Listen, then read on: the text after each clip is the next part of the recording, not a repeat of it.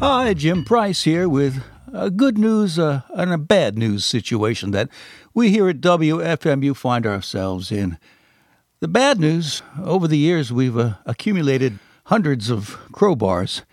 Uh, some listeners have recently pointed out that th- this was a poor use of listener supported dollars, and I can't disagree. Uh, but the good news is that you're all invited to the Crowbar Meltdown scheduled for June 31st at 8 p.m. Folks can gather near the smelting furnace and kick back, sample the snack bar, and enjoy the sounds of the band named Sue. Uh, they're an amazing Johnny Cash tribute band. For details, contact station events coordinator Joe Magasco at 334 988 569. That's 334 988 569. I hope to see you there. Now, there's no reason to turn that dial because more good stuff is coming your way.